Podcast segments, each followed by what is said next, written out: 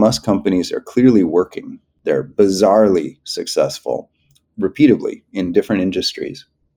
And they take a specific approach that I think it's not that different from a professional sports team. When you play a professional sport, you agree to attend practices and not be late and arrive refreshed, focused, ready to apply yourself as fully as you can in a healthy, sustainable way. That's part of your responsibility, and there's coaches to help you do that. If you sign up and then don't always show up, or you show up late, or you show up sick, and you're just playing at a, at a very low level. In a pro sports team, you're moved to the bench or released from the team. That's a very similar model to what Elon does. And I don't mean sports is the perfect analogy, but maybe there's some things we can learn from it.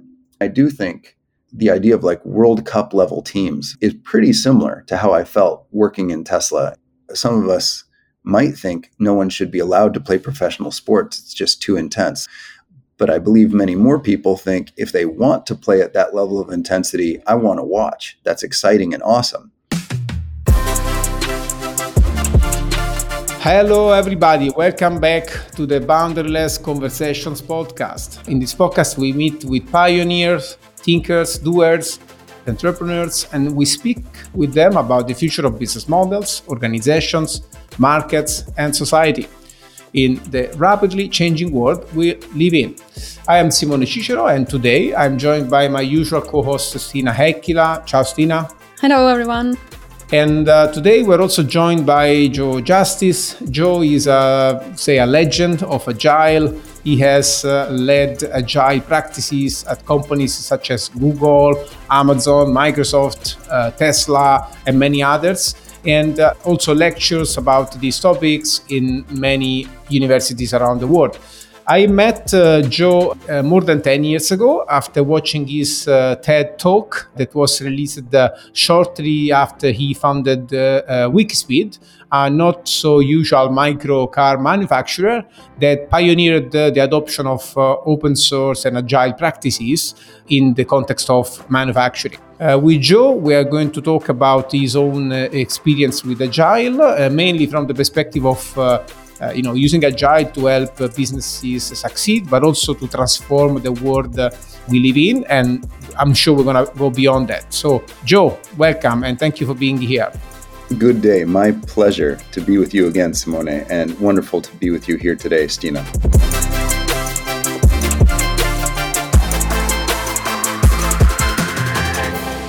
First of all, Joe, I think. Uh, it would be great really to spend some time in uh, recalling the uh, how we met 10 years ago and uh, uh, maybe you can give a little bit of context of uh, what uh, Wikispeed is, and uh, maybe you can also convey a bit of the enthusiasm and the great feelings that 10 years ago we had as we brought Wikispeed and you to Europe and to talk about extreme manufacturing and open source culture injected into the world of manufacturing.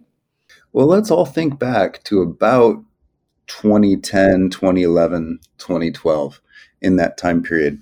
That's when we were just starting to see some of the first cryptocurrency forums. I, I, remember being invited to the World Economic Forum to talk about new financial models, and many of the other advocates there were talking about these new concepts of digital coins. Bitcoin was one, but it was not at all at any kind of forefront. It was a, a new concept. People were wondering, well, what is it? The collaborative economy had existed in one form or another as, as long as there had been the concept of an economy. But there was interest in it at that time. Some of you might remember 2010, 2011, 2012, global conferences, forums, summits on what is the idea of unlimited growth or degrowth or collaborative economy or sharing economy? And how do these aid each other? And which direction do governments want to be making policies to support? In this environment, a group called OuiShare uh, about the collaborative economy, sharing information, and maybe curious at times about this new idea of digital currency or cryptocurrency. They found my story. I had started an open source car company, which was already strange Tesla later open sourced many of their patents in 2016. Uh, Wikispeed was part of that same sense of global collaboration, uh, even a few years earlier than Tesla decided to go open source on much of its core technologies. Wikispeed was modeled, is modeled after Wikipedia, where you have collaborative editors, except instead of editing articles like an encyclopedia, these editors or authors create car parts, 3D drawings, bill of materials, supply chain plans, manufacturing steps, and nothing's considered done until they actually make a physical part and test it. Well, that was really interesting to the OuiShare group, which Simone was also collaborating with at that time. They organized for me to do a series of lectures in Italy, in France, uh, in Spain, and maybe even a few other stops. I'm thinking back. And I got to learn a tremendous amount from speaking with, conversing with, having a meal with, having a having a cocktail with the members of this community, uh, which have all gone on to do very interesting things in many different different businesses. Some of them enormously financially successful, which is maybe counterintuitive, as the idea is a sharing, collaborative, open economy, and yet some of them have gone on to generate tremendous amounts of wealth and be able to choose how it's allocated, which is one definition of power or capability or productivity. So, by traditional definitions, this movement has had some tremendous successes.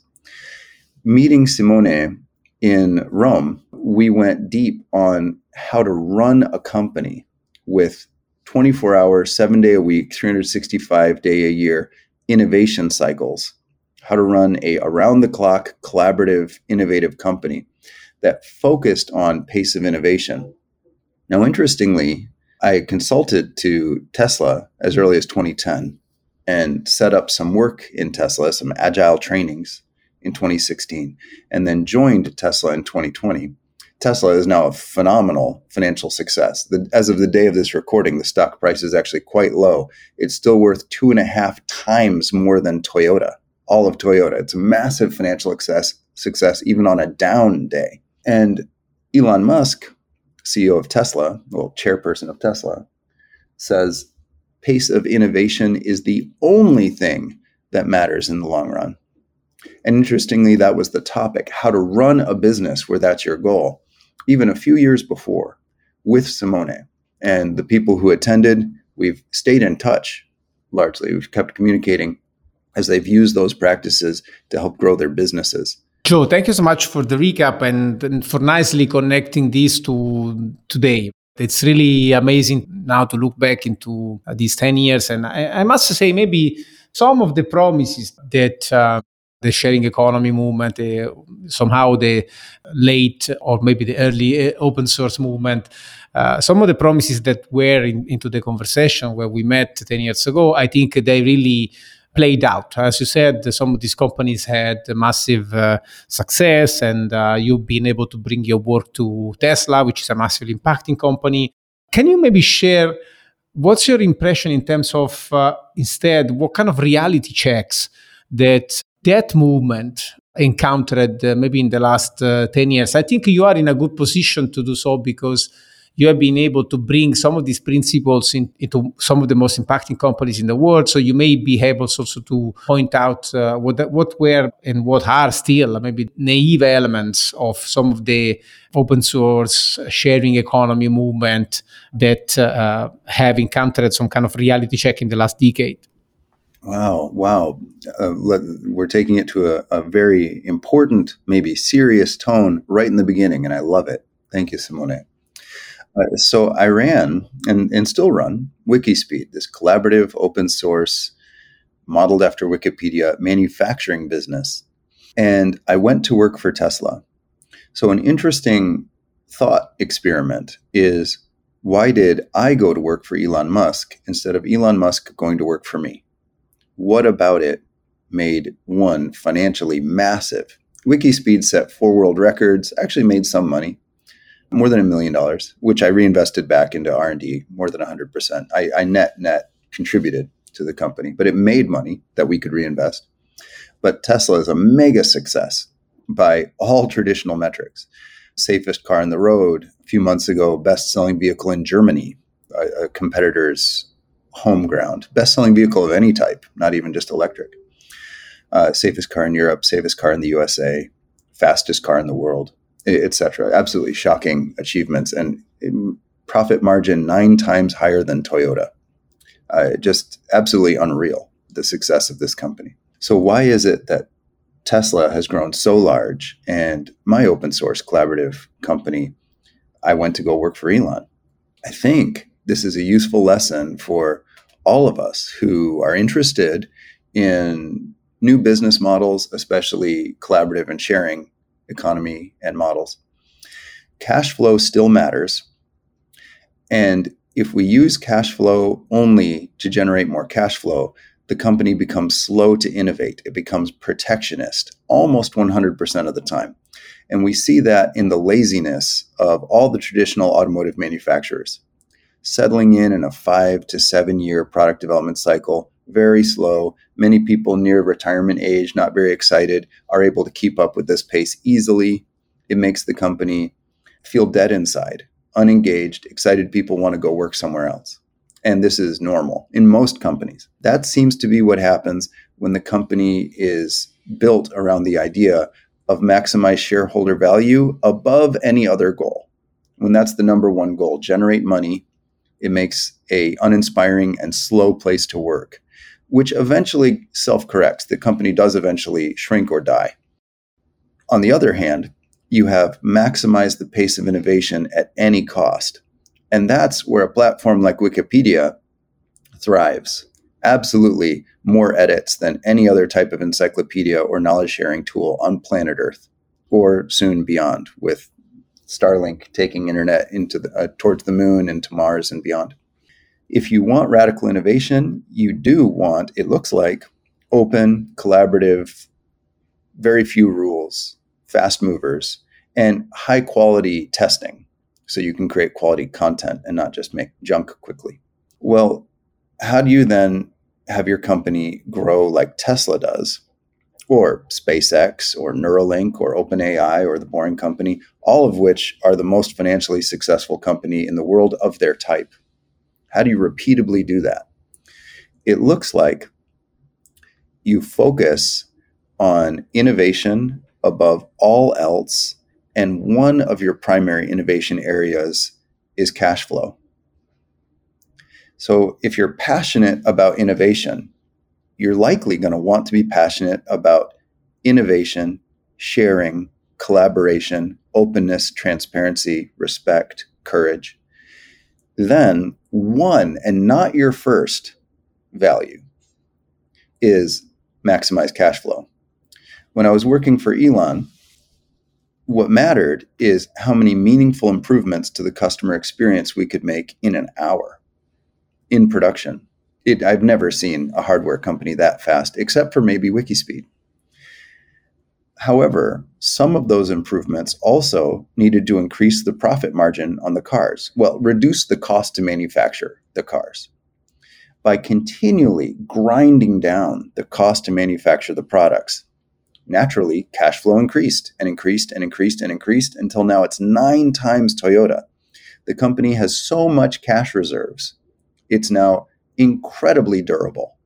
And I think this is something many open source communities miss, where they run at a net loss or they're dependent on donations, which can work for a time. Wikipedia does it. But if you also have a funding model that as you innovate, the funding model improves, I think that's what makes us compatible with a traditional economy while we're pioneering, prototyping, and playing in the new economy. I was basically trying to frame uh, the, these cultural elements that uh, uh seem to exist beyond uh, uh, your experience of uh, implementing agile at Tesla. If I, if I understand well from your keynotes, it's a bit different maybe from the experience you had in implementing agile at other companies. First of all, I would like to suggest our listeners to go and watch some of your keynotes speaking about agile at Tesla. I'm sure that you have a preferred one. We're going to take this link and put it into the note because uh, it's extremely interesting. You know, it gives you an overview of how such a crazy company implements some of the principles of agile across the spectrum.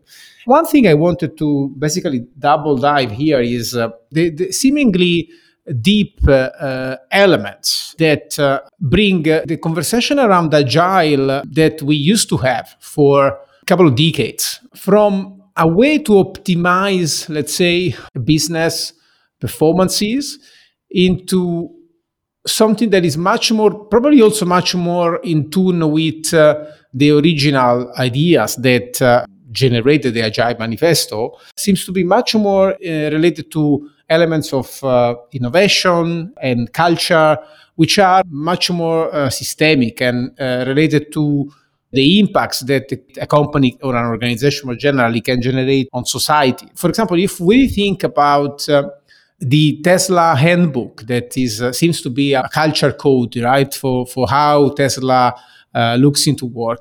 So, so, the handbook itself is a kind of a testament of the role that culture has in a company like like that. So it's not just a question of processes; it's also a matter of uh, mission. It's a matter of culture of work is a matter of autonomy is a matter of how you perceive yourself as an individual inside a, a broader organization. So uh, since the handbook itself it's also very much a um, contentious uh, piece of work. You know it's really sometimes when you share it with people some people will react like very positively some people will react very negatively. So it seems like it's a a kind of a synthesis of uh, uh, some of the culture words we're also uh, uh, living.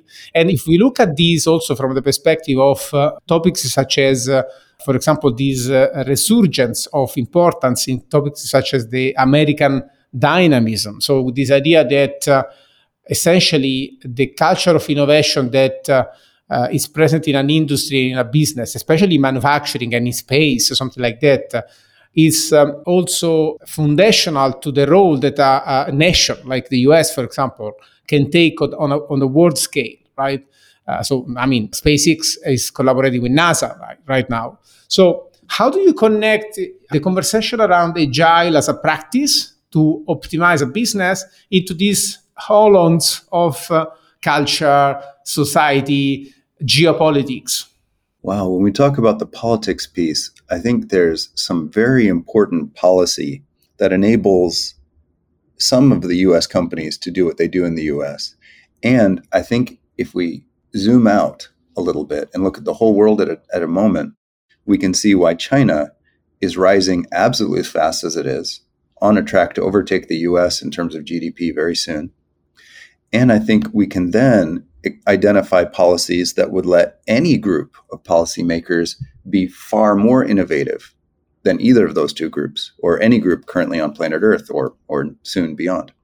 And here's what it is in the USA, it looks like currently companies are allowed to run with very few rules when they have very few people and generate very little money. So it's extremely inexpensive to try something with five people, six people, seven people once you start to have some level of success and can fund 50 people, then more rules and regulations incrementally apply, which is probably the right thing. We want people to be protected and we want society to be protected and we want investors to be protected and we definitely want employees to be protected. And those protections are added as the business grows by more than one measure employee headcount, the number of people employed on the payroll, or even in some cases, the number of contractors, and total money flowing through the company, the actual financial effect of the company. That has enabled many people in the USA to try radical new ideas and at very low level of effort to start it up. With three, four, five people, a startup in the USA can truly be turned on in less than 10 minutes legally. You can file the forms online. In some states, it's free. In some states, you pay maybe $50 and you are a legal entity ready to go. You don't even have to go to the bank first. Uh, whereas in many countries you do, and you need approvals, letters in certain formats, some cases hundreds of pages of documentation describing what you intend to do over the next several years of your business. None of that is required for small companies in the USA. Then we look at countries like China, where when, when I say country, I really just mean sets of policies sets of regulations, sets of laws. That's really all I mean here when I talk about country. So the sets of policies, sets of laws, sets of regulations in effect in China regarding innovation and ability to try something new. The government has chosen specific innovation pathways that are prioritized and made extremely few regulations for companies that will self fund and self experiment in those topics. For example, rocket launches. The People's Republic of China launched almost as many rockets as SpaceX in this year. Not quite as many. SpaceX is larger than any given country in terms of successful rocket launches to orbit, but China's number two. And so, how could anyone be competing nearly as fast as an Elon Musk company? Well, the massive government budget that then can augment the companies that put their own capital and mix it with the government capital, and extremely few regulations and very fast approval.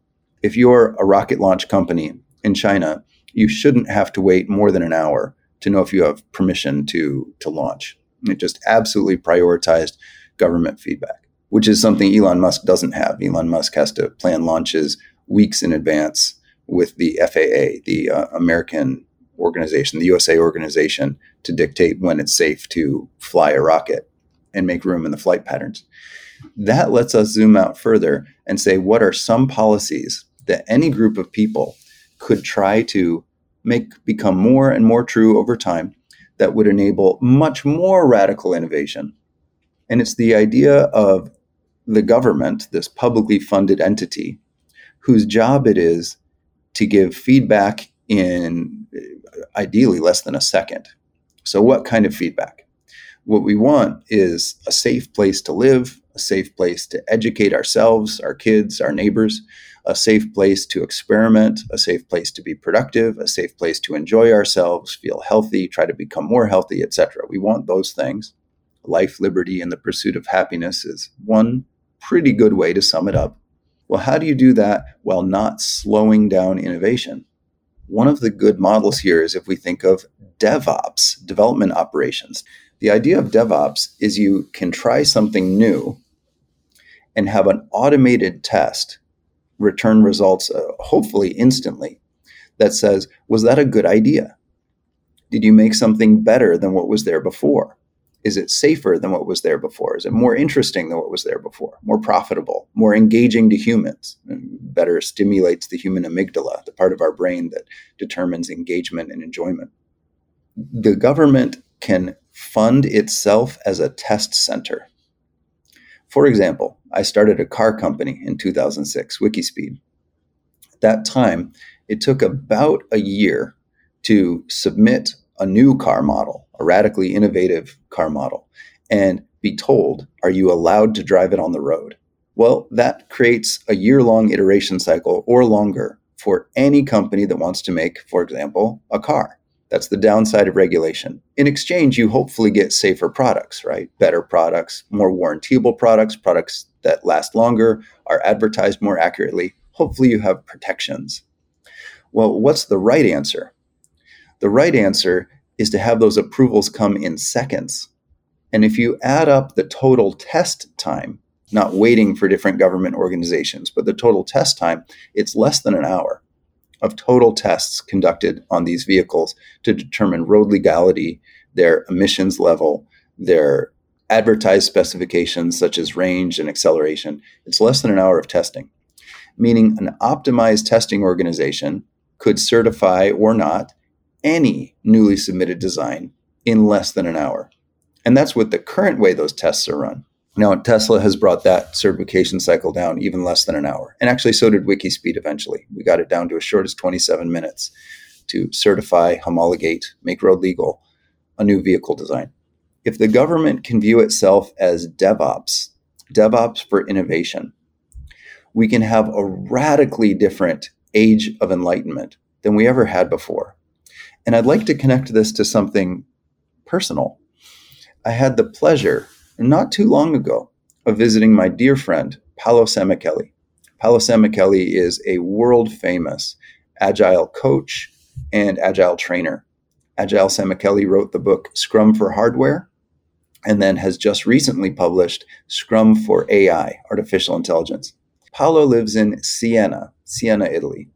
Uh, arguably the home garden, the, the birthplace of voting, voting with your feet, democracy. The piazza, the central square, well, hexagon for Siena, is divided into sections where long time ago the residents, the votable voting class residents, would stand in an area of the piazza to show which issue they were voting for, to take public attendance of voting issues.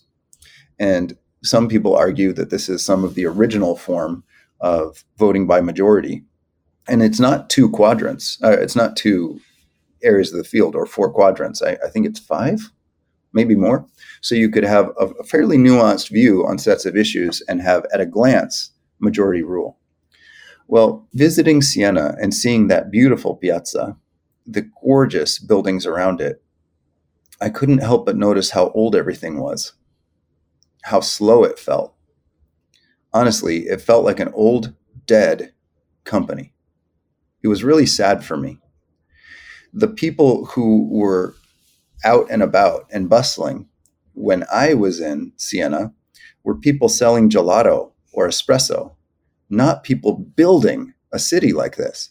In fact, I would guess few or none of them knew how to build a city like that. And that was hundreds of years old technology, much less most of them knew how to build something new. And they were complaining about how the economy was slow. What a broken sense of entitlement. And I imagined Siena when most of what I was seeing was being built. And I imagined the type of people running around with tools and drawings, hopefully, tools and drawings, making this understanding it, innovating it, making some of the first built structures of those types, at least in that area, at least in that region. And I imagined how exciting it would be to talk to someone in a cafe when they were taking a break or sitting on one of the beautiful street sides when they were having an espresso in between rushing back to excitingly build more of that city. That age of enlightenment must have been phenomenal and it was gone. I felt like we were in the bones of something beautiful with some espresso and gelato salespeople hot, inhabiting the niches that great, fantastic, excited minds had made centuries ago. And I think this is what happens when policy becomes so broken that people feel entitled and innovation is more frustrating than being slow. And this is how groups die. Their engagement dies, their passion dies, their capability to innovate dies. And I think we have a real opportunity here. And this is where I'd like to ask Stina to join in and course correct or amplify this part of the conversation. As I understand it, Stina, you work with governments on various aspects, but including policy. And here I'll focus it on, I hope, policy for innovation. Uh, and I'd be very interested to hear what countries, well, groups of policies are doing in this regard and what they're not doing that maybe they could consider or move towards. I had a, tons of questions coming up, um, you know, when you were talking, and I can really uh, feel myself in your shoes, in very this very vivid picture that you painted of Siena, and that sense of lost momentum and and and people getting demotivated and losing the sense of agency, let's say, that would be needed to move things along. I think there's a recognition of that in Europe, but we have, as you know, it's a very different context from compared to the US. So we have uh, tons of the things that you were talking about, uh, you know, protection of, of workers and and social protection and, and a lot of things that cushions, let's say, people, which uh, is one element. Uh, I think, especially in the European Union now, they are working towards this mission oriented uh, innovation approaches. So, really like the things that you were talking about, like how can governments be more taking an active role in value creation more than being just interfering or or trying to intervene to correct things or to sort of instead developing that enabling role. And i think that's difficult and that comes back to a little bit of the, that sort of paradox that i often find myself in. What is for government to sort of try to control or try to i don't i don't want to say correct but to incentivize or to nudge and what is for companies to do as part of their daily business. I, I can think about for instance this question of diversity and, and inclusion right?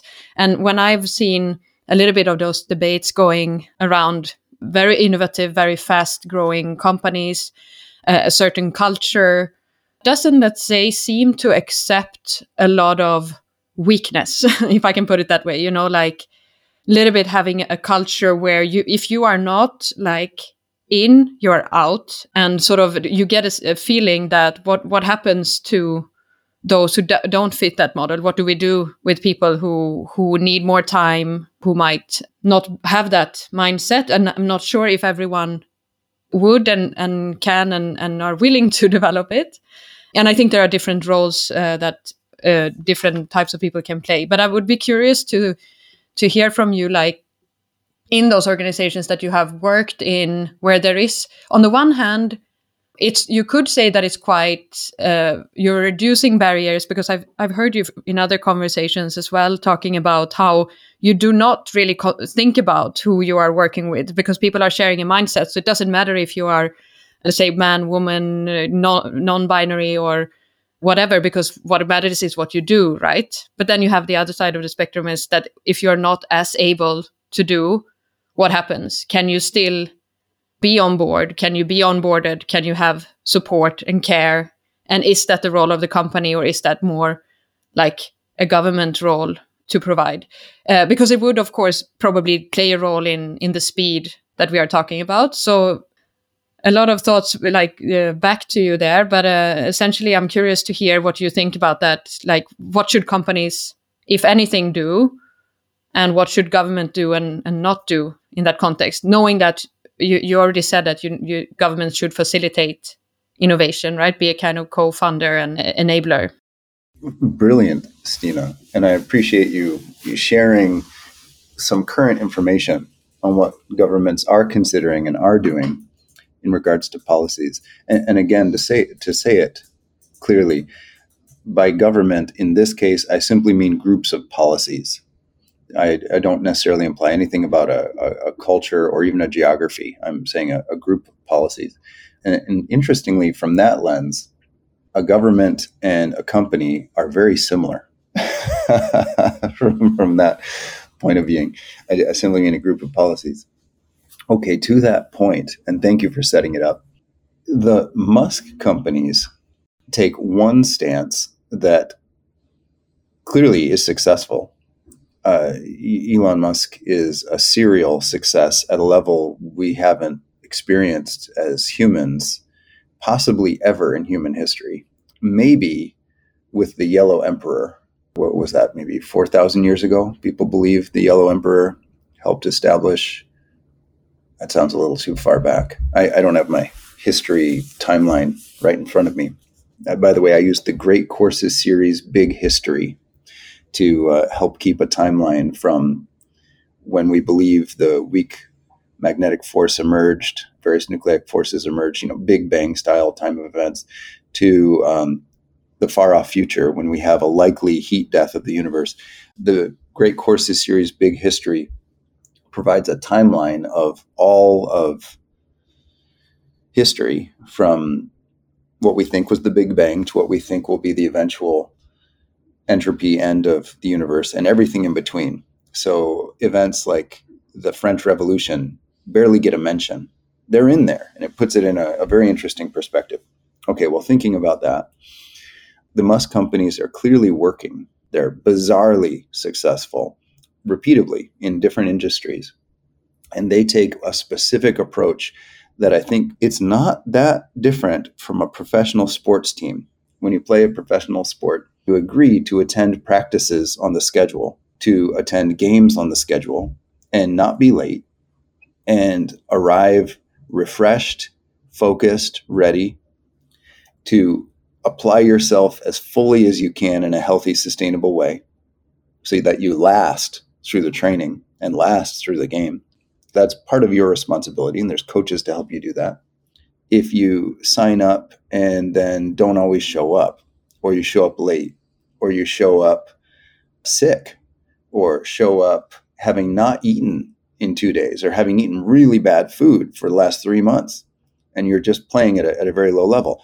In a pro sports team, you're deprecated, you're moved to the bench or released from the team. That's a very similar model to what Elon does. Elon says, I'm not so concerned what your ethnicity is, what your gender or non gender is, what your political beliefs are, what your religious beliefs are. I'm not really concerned about that. What I'm really interested in is at what level can you accomplish things? And a, a, common saying in the Musk companies is you have no boss, data is your boss. And that can open up a lot of conversations. We can take that many useful directions, like how digital self management is used instead of traditional human management, or how automated the design processes are. But in this case, I mean it to be your results are measurable if you're playing football or soccer, there's a score, and your ability to contribute to that score is very visible.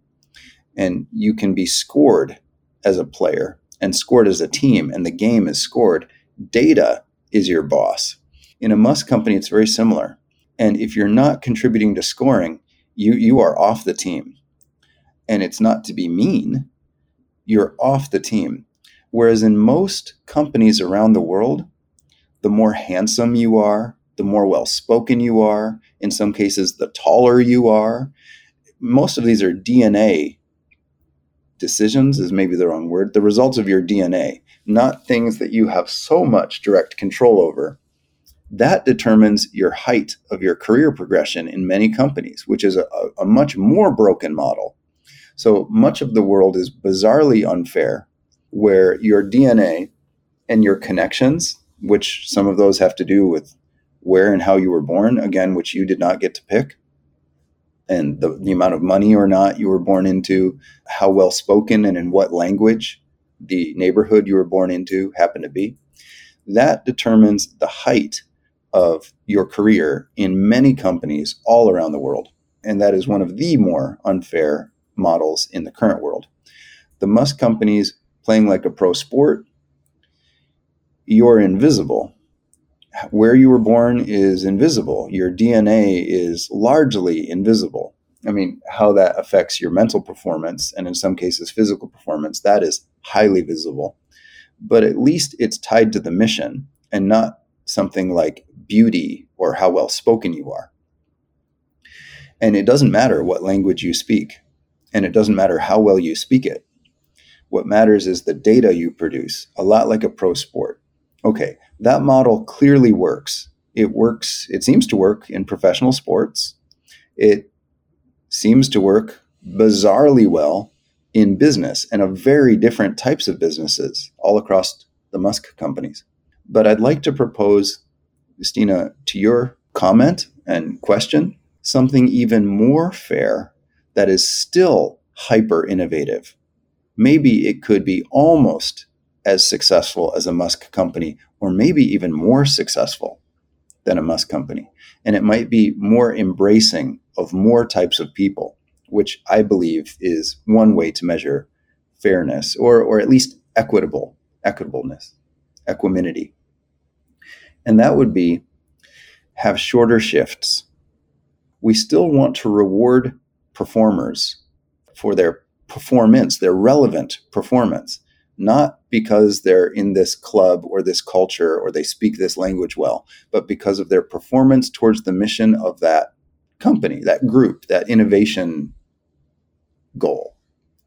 That is still important. Rewarding someone or protecting someone for anything else, as far as I can tell, is still inappropriate if what you want is an innovation.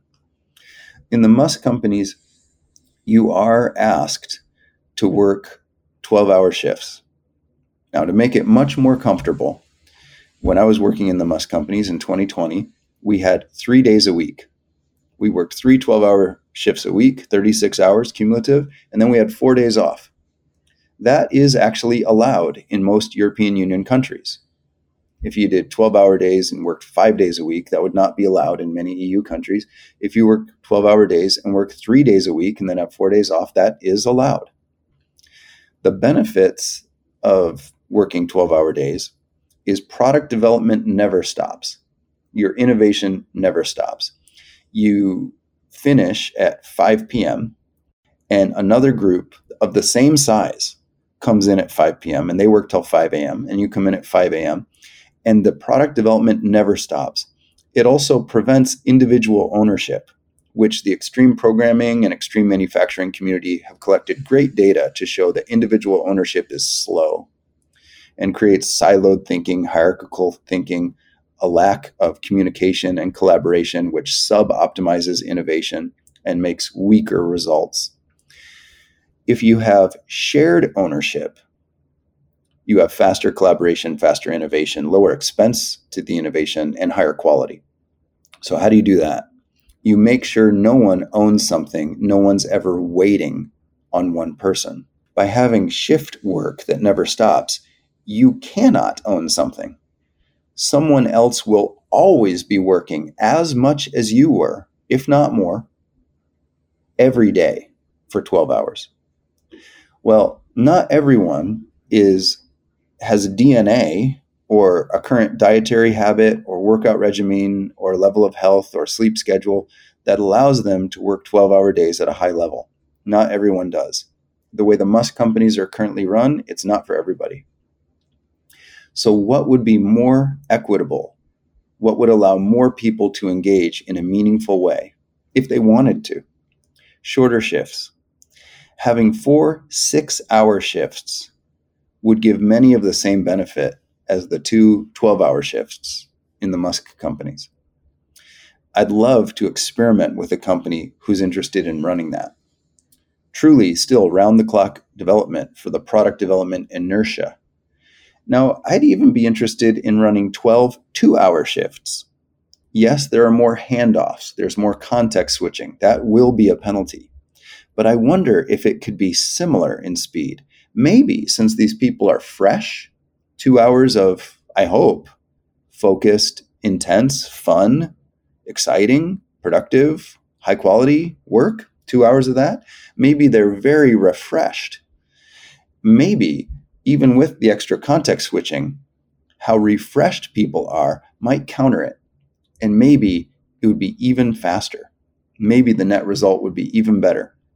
That way, people of many different ages who perhaps have 45 minutes or two hours or four hours of very clear thinking, high performance capability in a day could participate. And those are people that currently would not be able to participate in a Musk company at that high level. Then there's another tactic we could try. I did not play professional sports, but I, I played amateur sports, I did rowing. We called it crew. We would be in shells or, or fast boats.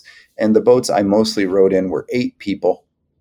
And the eight people each would row on one side. And so you had four rowers on each side with a oar sticking out on each side. And we'd row on rivers and lakes and race. We'd race against other crew teams. And one of the years I was doing this in my high school, we called it, I was maybe 16 years old one of the years we did this, we won the national championship, the USA championship for high school aged rowers. And to practice, we would even row against some college colleges where these students are 20 years old, 18 years old, 19 years old, 22 years old. Some people that physically have the opportunity to be more developed. They're simply their DNA allows them on average to be much stronger, have much higher endurance. And we were so good we won against many of the less successful college teams. So I got to experience rowing at a relatively high level.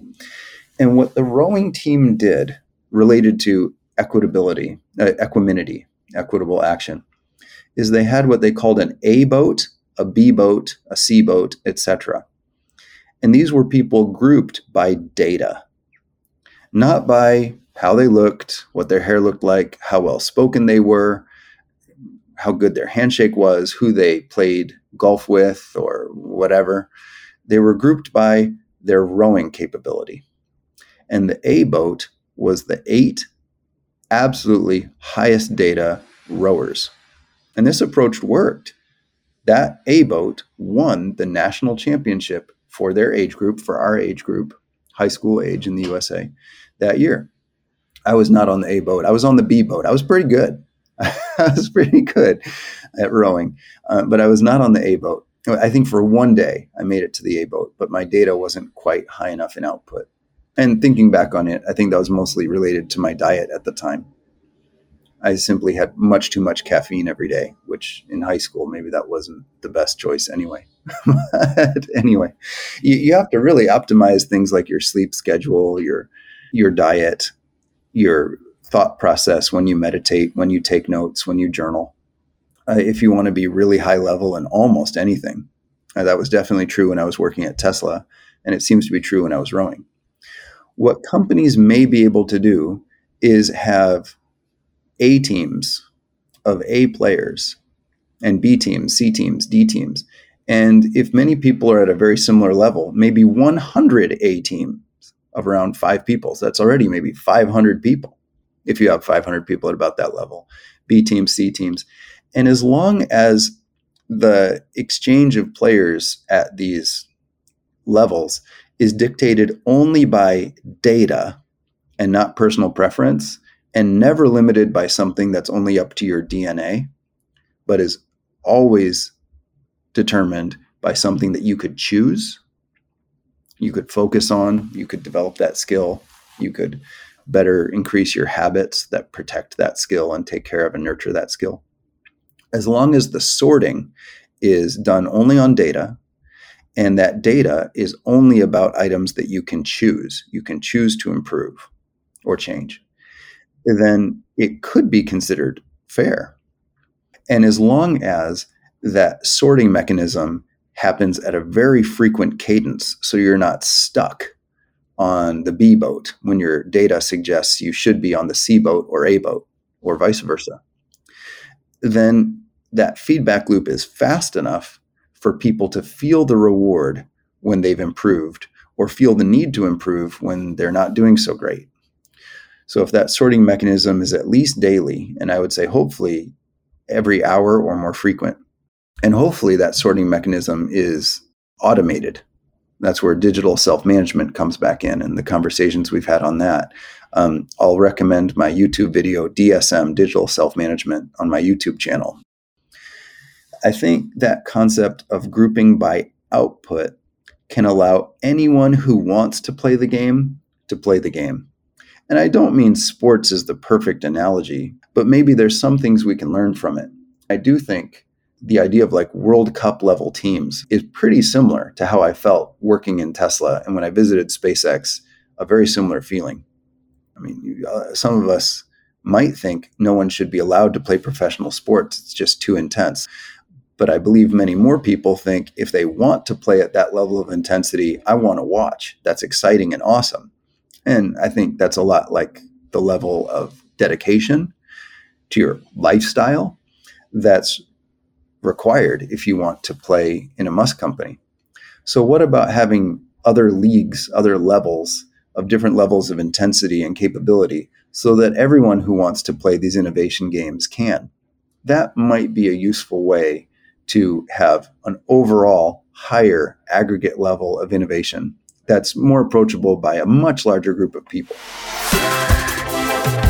This is a way to approach business that is very objectivized based on rules and heuristics and clear information flows and data uh, it's like professional business, right? It seems like something like uh, doing business at the best uh, possible, right? In, in, terms of being at the height of the challenges that we also see coming up in terms of uh, massive transformation purposes that some of these companies have to deal with. You know, if we think about uh, electrification of travel or some, you know, kind of transformative missions that that Musk companies are in, engaging with, I feel like it's a key concept of uh, uh, your work and you know also the experience you had with agile at tesla and, and beyond is this idea of uh, uh modularization. I've heard you uh, speak about modularization in many contexts uh, in terms of for example how a product can be modular how a factory can be modular and I guess also how a team structure, an organization can be modular,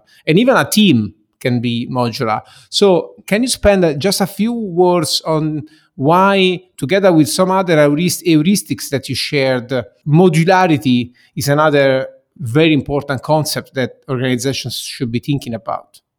The idea of splitting a big problem into smaller problems is highly useful. Uh, the mathematics of calculus is entirely based on that taking something as complex as nature and dividing it up into tiny little squares or cubes or multidimensional objects so that we can approximate or do our best, really, I guess that's what it is, do our best within each of those pixels and then stack them back up and achieve a working model of that extremely complex natural phenomenon. That's not perfect, but it's near. That idea is powerful for science, for philosophy, and for business. Modules are exactly that. And the way I will define modules is pieces of a goal, a product, a piece of software, a car, a, a service, pieces that can be built in any order without waiting on each other. That's really important. We can divide a product or a set of services or a piece of software many different ways. There are a few ways we can divide these things where those pieces, those modules, can be built in any order or all at the same time without waiting on each other. Now, that's an art, and that's the art of modular architecture. There are many very good books written on this. UML, the Universal Modeling Language, helps us understand which ways to divide a system of any type can be executed at the same time or in any order. I mean, that's hard enough as it is. Agile architecture requires mental training and diagramming and careful thought, likely with groups of people working at a time, ensemble work or group work or mob work, to identify different ways we could cut this thing into pieces, smaller, more achievable, easier to think about, easier to understand pieces that aren't going to wait on each other, that could be built in any order or at the same time. If you can do that, the next step is to try to cut those pieces again to be valuable. This is the goal, where each of those pieces can be tested so it meets your quality standard and has some value on its own, just as that piece. You could potentially sell it, or it answers a question, or it reduces a risk that module, if it's done all by itself, even without waiting on the other, other modules, is valuable. It increases cash flow, or it wins you allies, or it generates excitement, or it teaches a new skill. And this is one way to use agility. Agile architecture and object oriented modular architecture and microservices architecture, MSOA or services architecture, all of which are used by Elon Musk and the Musk companies. Musk just tweeted yesterday about uh, services architecture and why it's such a useful solution. These allow you to develop in any order, whatever it is you're building. And if those services, if those modules can also be valuable, you've now solved your cash flow problem because you have a regular cadence of delivering value. And that's the entire idea of agile product ownership and the entire idea of agile. Now, there's other aspects to agile as well. There's four values and 12 principles. Some of them are about this idea of a regular cadence of valuable releases and optimum architecture evolving over time from the people who are doing the work. The core idea of a module is to try to cut whatever it is we're doing into multiple pieces that can be done at the same time without waiting on each other. And ideally, they're testable and valuable. Well, if your overall product can be produced, tested, and is valuable, in less than 30 days, for example, you might not need modularity. Modularity has a cost, it adds complexity. You do have to maintain the modules. One reason to create modules is so you can have results quicker and you have a simplified area to think about, a simplified area in which to work, like calculus gives us a piece of the overall system. And we try to approximate or solve for that piece, then we stack them up, we add more. Well, same for modularity. If your product or system is already well understood, people can think about it easily, they can talk about it easily, they can make updates or changes to it easily, they can test it, deploy it, build it easily, then we don't need to introduce modules. That might just be adding complexity. But if it's not, if it's something like a car, where people typically design these things over five to seven year cycles, in some cases, 14 year cycles to design one. That's how complicated most people think these products truly are. Then modularity has enormous value. By splitting off the heat pump, just the heat pump, and establishing a set connection around it, I'll call that the interface, the connection points. By splitting that off, so your heat pump team can work in any order. Yes, the heat pump's going to connect to the battery pack cooling ribbon. Yes, it's going to connect to the radiator and to the cabin vents and blower. It's going to connect to all these systems. But by having the interface, the connection point defined, in Tesla, that's the octo valve, this eight, eight tube valve system that's automated. By knowing what the octo valve is, the heat pump team can deliver 10 different versions of the heat pump. And as long as they all still connect to the octo valve, none of the other systems have to change. In fact, the heat pump team doesn't even have to be aware of the other systems. They definitely don't have to wait on them. And none of those other systems are waiting on the heat pump. As long as there's a heat pump version 1 that works, all the other teams can use that version already and even sell cars with it. And if the heat pump version 2 comes out at any time, Maybe it's more efficient, maybe it's quieter, maybe it's easier to maintain, maybe it's less expensive to make, maybe all of the above. Anytime that heat pump version 2 comes out, it can be connected to the same octovalve and sold same day as soon as it meets its testing and quality uh, targets. It, it can be its definition of done. It can be sold. This creates a radically faster system of innovation modularity is completely core to that. Now, you can modularize a car, you can modularize software, you can also modularize governance. You can group policies and attempt to resplit policies. If you have permission to edit, delete, or create new policies, if you do, you can group policies in groups that can change without affecting the others, where the others don't have to be rewritten. Then you have a modular policy architecture you could try that in your own household. At least in the USA, if you buy land, and anyone in the USA is allowed to buy land, it's not like we have a class that's allowed to buy land and other people who aren't. Anyone in the USA is allowed to buy land. If you buy land, there's a certain set of rules, of policies that you get to choose for your land. It is like your mini country. That allows you to experiment you can set policies for your building, your house, your shed, your barn, your office building. You can set policies. Companies are the same thing, they're a container of policies. You can set those and try to evolve them rapidly over time as to improve innovation. Setting policies that make it easier to test, validate, and change your modular split that's essentially the speed of innovation of your system if you can resplit your modules in less than 30 days, the structure of your product is on a 30 day innovation cycle. And that's a pretty exciting place to be. Yes, in the Musk companies, it's much faster than that. It's multiple times a day. But in most companies, it's less than once a year.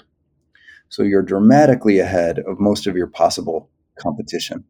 I thought that this was too important to discuss, uh, indeed, right? This concept of modularity. I've recognized it in your work um, across the board. So I wanted uh, you to double click on this. It, how many insights I think are very actionable for any business that or organization that is in, in listening to this podcast. But Joe, as, as we move into the closing, I would like to ask you do you want to share some some breadcrumbs to our listeners? So, what, something very important that they should be uh, looking into in a book or a movie or whatever you, you feel like is an important thing that uh, conveys some uh, breadcrumbs of knowledge or wisdom that they should be looking into. Oh, you're you're very kind to ask, Simone.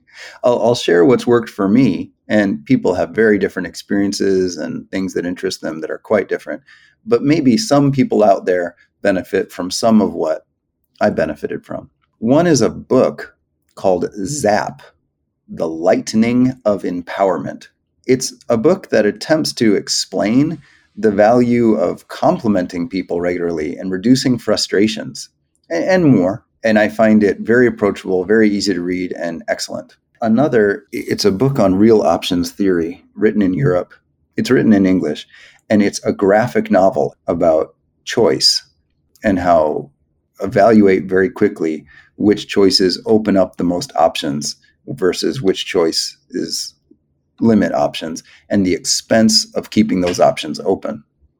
Because maintaining keeping options open isn't free.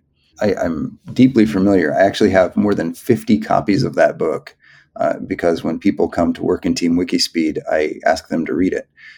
And the title is escaping me right now. I'll attempt to add it in the notes later. Then uh, the great courses series big history uh, which we got to talk about a little earlier in this session, I think is useful in keeping a balanced viewpoint as to what is existence and that our life is truly a tiny piece. So, what do we want that to be? What do we want that to mean? And I, I find that actually very useful in my own search for meaning.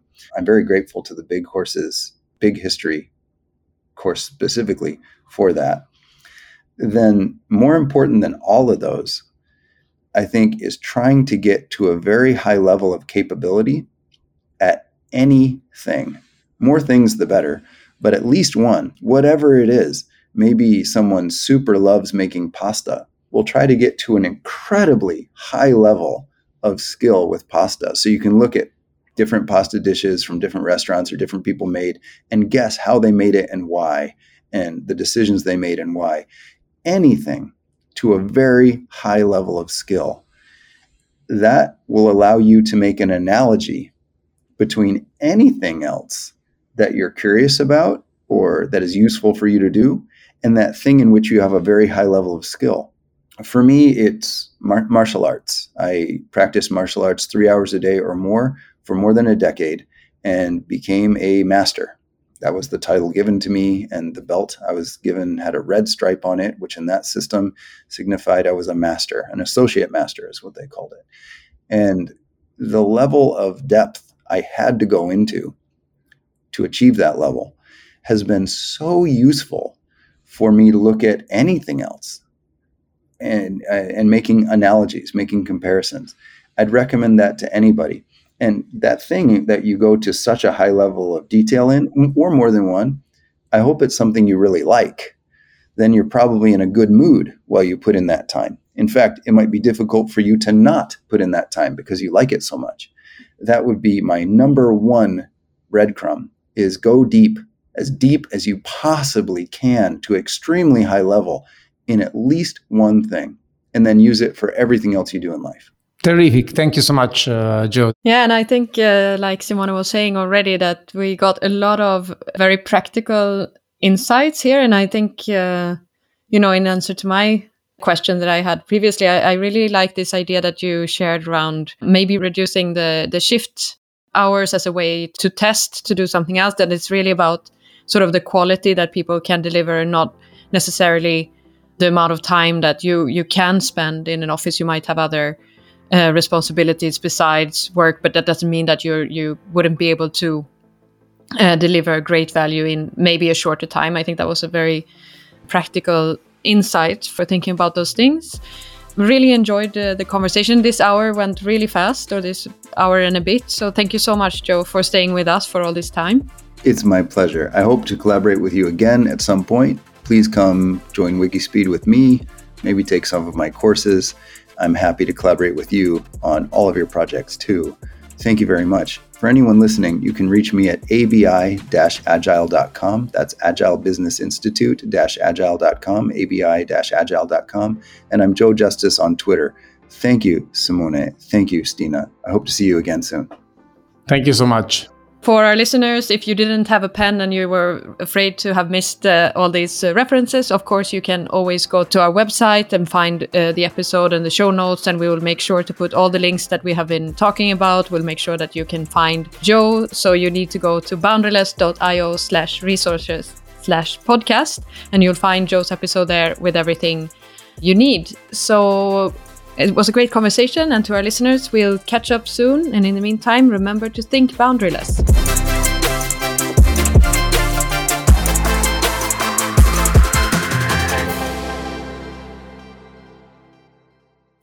To me, you know, in my opinion, this episode is really uh, emblematic of how much uh, simple and straightforward uh, things can create controversy.